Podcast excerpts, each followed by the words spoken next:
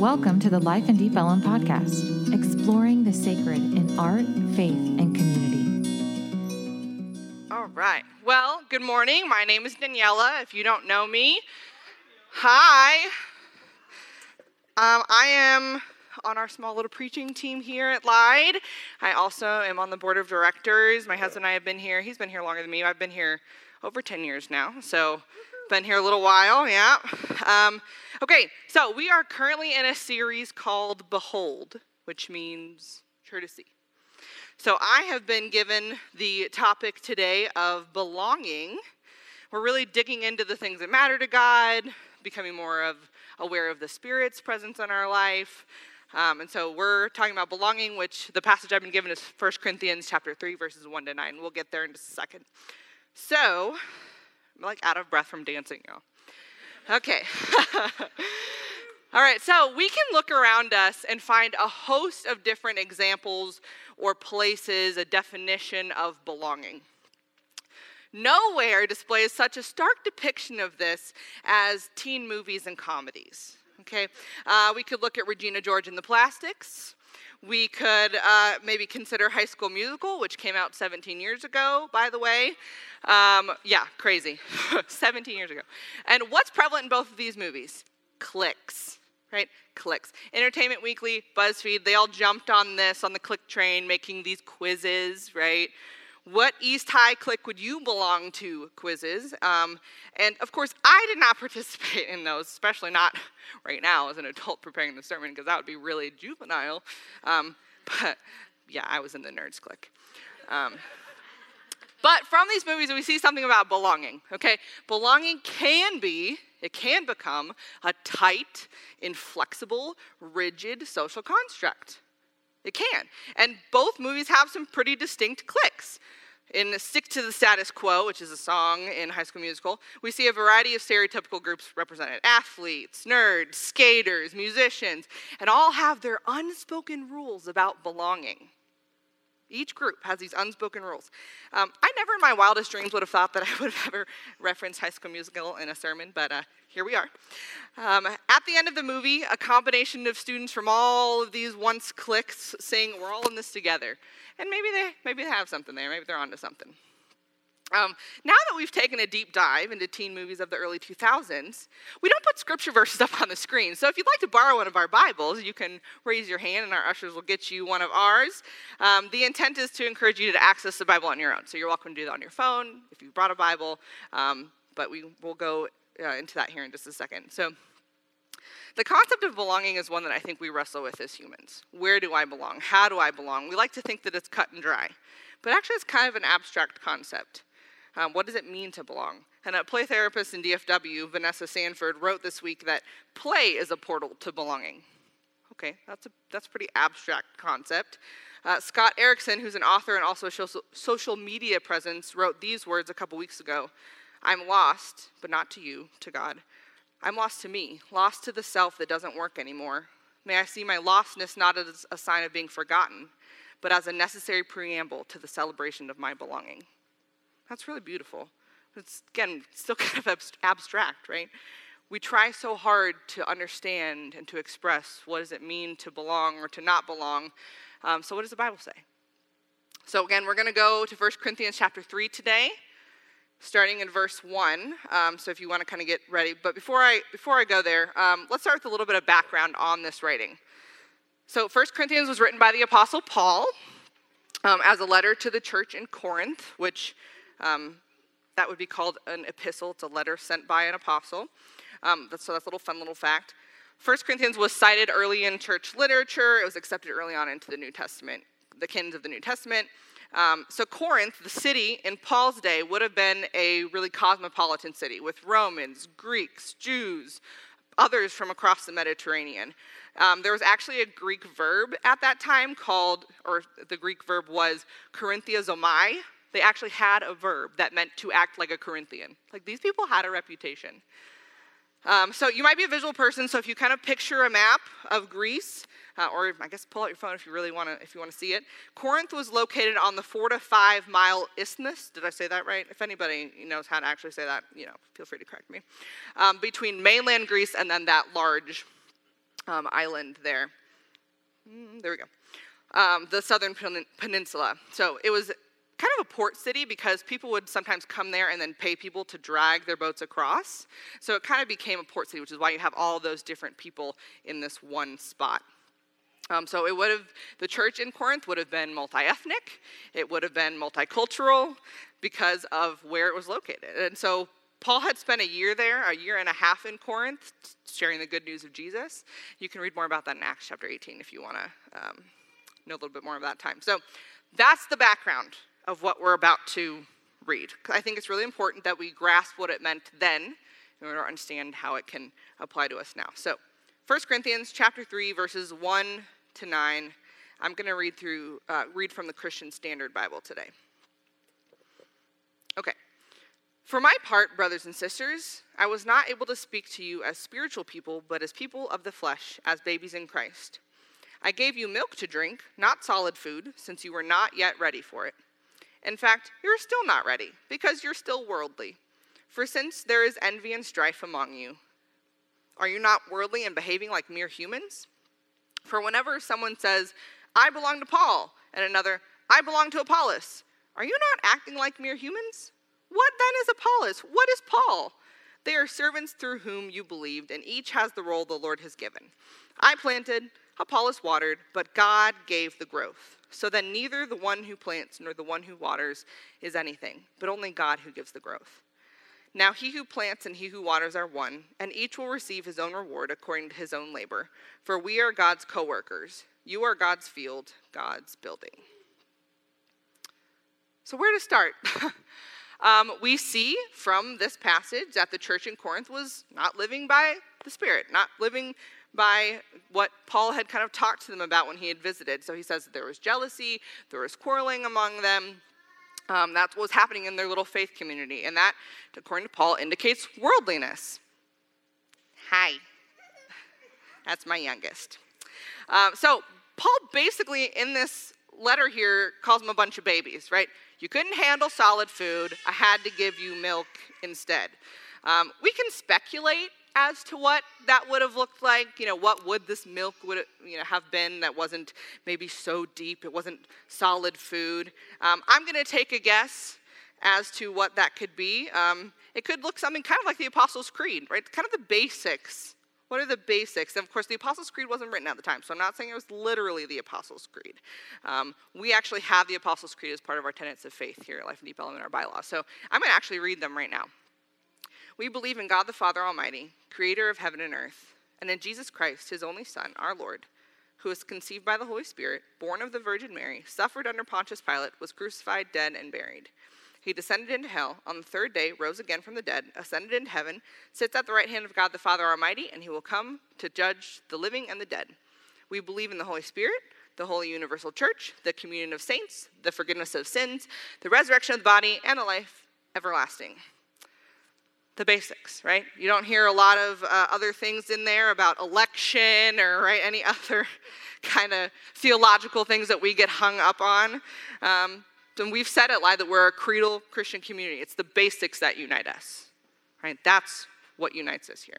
And so maybe Paul was sharing things, something like the Apostles' Creed. Maybe it was less, you know, than that full thing that I just read. Maybe it was pieces of that. Um, we don't know. We can speculate. Um, there's another, there's a song that came out in 1992. I'm not sure if anyone is going to know this, but I wanted to throw it out there anyway. Uh, 4Him, it's a, a, kind of Christian music. Okay, a few of you. All right, back to the basics. Anybody know that song? We need to get back to the basics, the basics of life, a heart that is pure and a love that is blind, a faith that is fervently grounded in Christ, the hope that endures for all time. These are the basics. We need to get back to the basics of life however you want to look at it, right? There's some basics that Paul is setting up and telling the faith community in Corinth that they are immature little Christians, immature little Christ followers who are not living as though the Spirit was leading them. That's what he's getting at in this first bit of the passage. They didn't have a love that is blind because they were quarreling and they were jealous of each other and they were arguing. And so the implication here that Paul is making is that true faith in Jesus makes people more peaceable, not more contentious. Then Paul goes on to describe a little deeper what some of those arguments look like. Well, I belong to Apollos. Oh, yeah? Well, I follow Paul, and he's the one who actually told us all this stuff in the first place. Ha, well, Apollos at least stuck around. Where's Paul now? Off on some new adventure, planning some new church.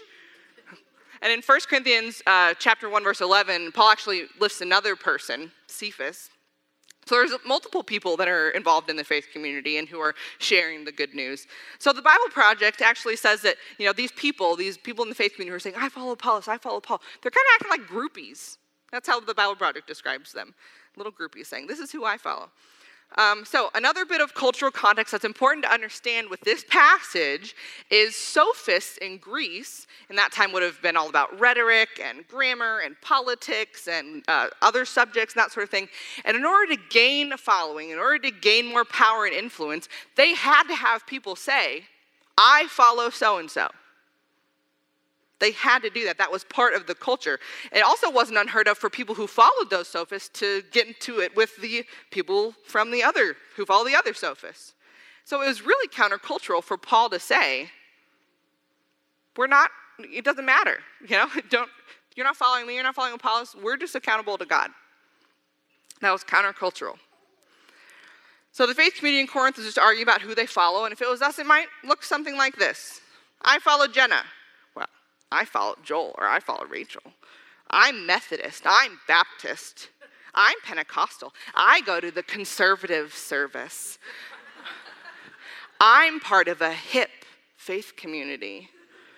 Okay, and Paul is saying, who cares who you follow in the church if it's producing uh, the Spirit in you, right? If, if you can see the effects of the Spirit. Who cares? Who cares who started Life in Deep Ellum?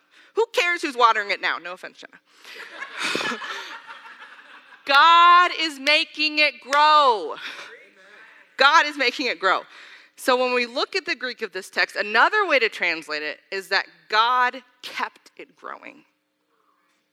Without God, we are only watering or we are only planting, not making it grow. God is responsible for keeping it growing. And I think of Psalms uh, chapter 127, verse 1 Unless the Lord builds the house, the builders labor in vain.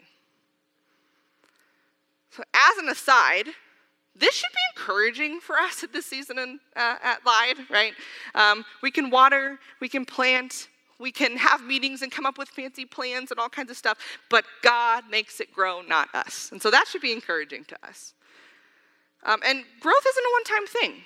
Oh, look, a flower grew. No, uh, in a book I read recently, which actually has absolutely nothing to do with faith or the Bible, um, by Terry Kottman and Kristin Meany-Walen. Did I say her last name? Meany-Walen? Okay.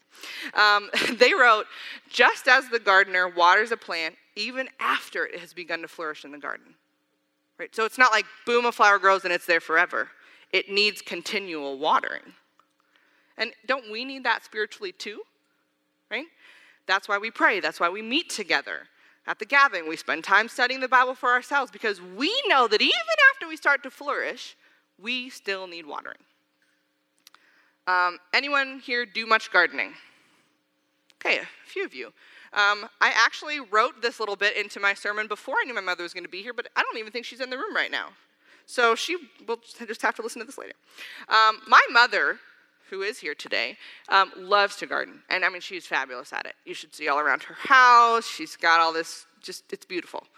I, on the other hand, have a tendency to overwater my plants. Okay, um, really, I do, and, and that's just how house plants. So gardening, no, thank you. is my husband over there chuckling? Yeah.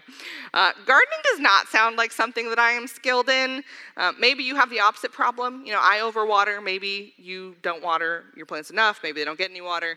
Um, I can plant, I can maybe try to water, but praise God that I'm not responsible for making it grow. Because, okay, even if I'm watering the plant, what else am I doing for it? Am I making the sun shine?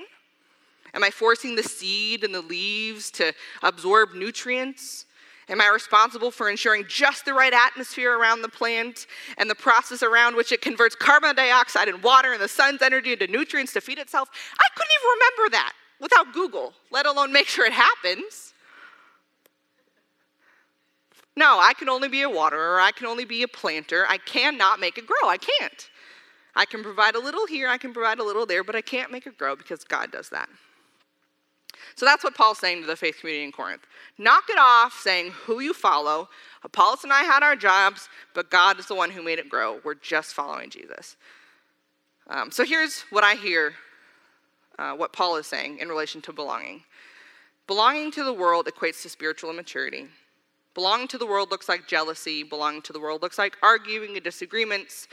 And we live in a society full of sides. You're pro this, so you're pro that. You're anti this, so you're anti that. Today's even the Super Bowl, a day when we say, I follow the Chiefs, I follow the Eagles. And as you cheer for your sides today, remember that there are no sides in God's kingdom. Now, the band is not going to come today because part of our band is hanging out with the kids in the back, making sure that they are hearing about Jesus too. So um, we're going to have just a little bit of music playing in the background, something a little different today. Um, but I think that we like to say that our side looks more Christ like than the other side. I think we like to say that Jesus would identify more with our side than the other side. But the reality is, Jesus isn't for sides, He's for people.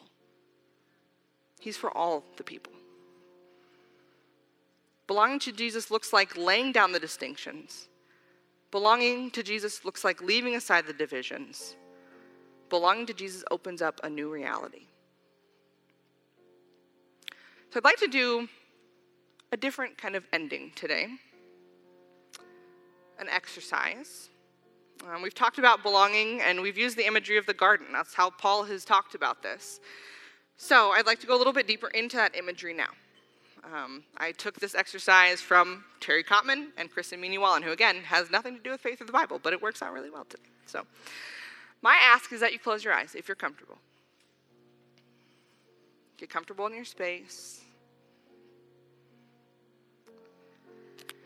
Now, I'd like you to imagine that there's this garden, and the garden can be your faith community, it can be Life in Bellum, it can be the kingdom of God. Imagine this garden. And you're you are a plant in that garden. Imagine yourself as one of the plants in that garden and f- find out what it's like to be there. Where is the garden? Is it in a pot? In the ground?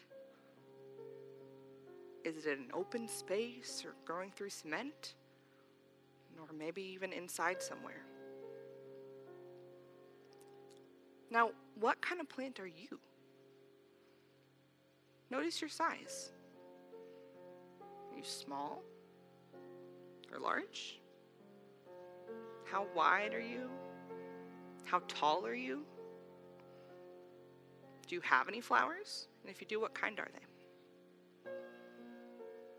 Do you have leaves? Pay attention to what your stems and branches are like. Do you have any thorns? What are your roots like? Or maybe you don't have any. If you have roots, are they deep?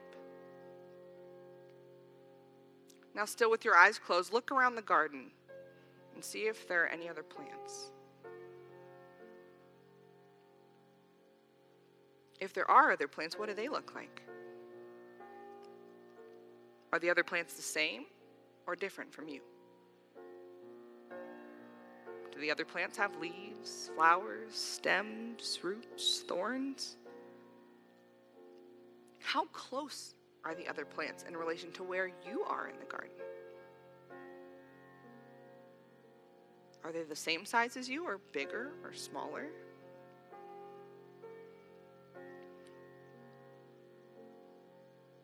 Still with your eyes closed, look around in the garden. What else do you see?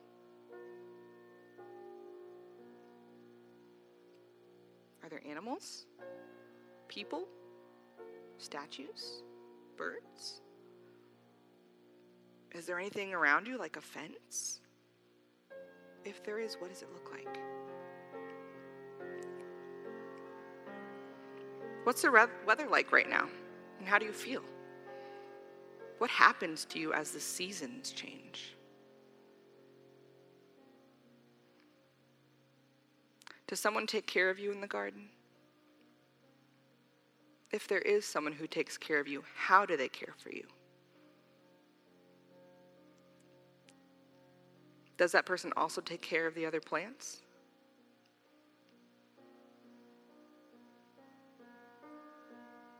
Take a moment longer to take in the garden.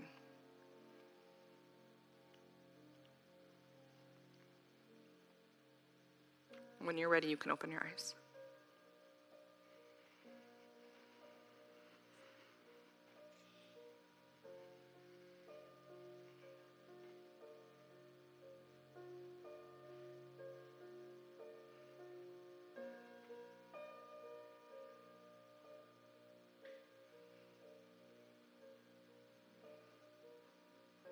We all play a part in cultivating this belonging. And yet, there are a million little ways that we as humans fail in this. And that's a sermon for another day. but when your faith community falls short to making you feel as though you belong, or your family falls short to making you feel as though you belong, or your school, or your work, or insert whatever you know place that you find yourself. When that place falls short in making you feel as though you belong, remember that you have a God who has never, ever been confused about where you belong. Nobody fits. And everyone truly belongs with God. He knows you by heart.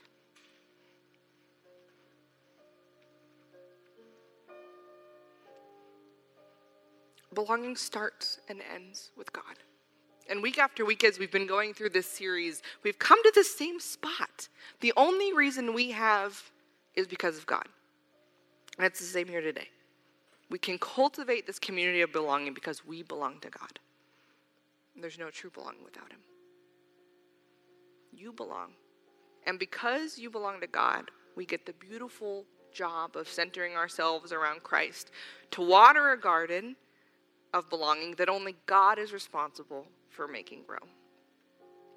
Following Christ unites us. It unites us in order to create a place of true belonging, and yet we also don't get to take credit for the growth because God makes it grow. Today's benediction is a little different than normal. Um, I'm actually taking it from another song, which I think is like song three or four that I've quoted today. Um, this one's from J.J. Heller. She writes a whole lot of beautiful music. Um, but this song um, it's called I Know You by Heart. And I'm just going to read a, just kind of part of the chorus uh, to close this out today, kind of as our benediction. But this song is really spoken from the perspective of, of God to you. That's how she's written it. So receive these words as our benediction today. You are enough. You matter in this world. Every second, I am proud of who you are. Although you feel forgotten and invisible, I see you and I know you by heart.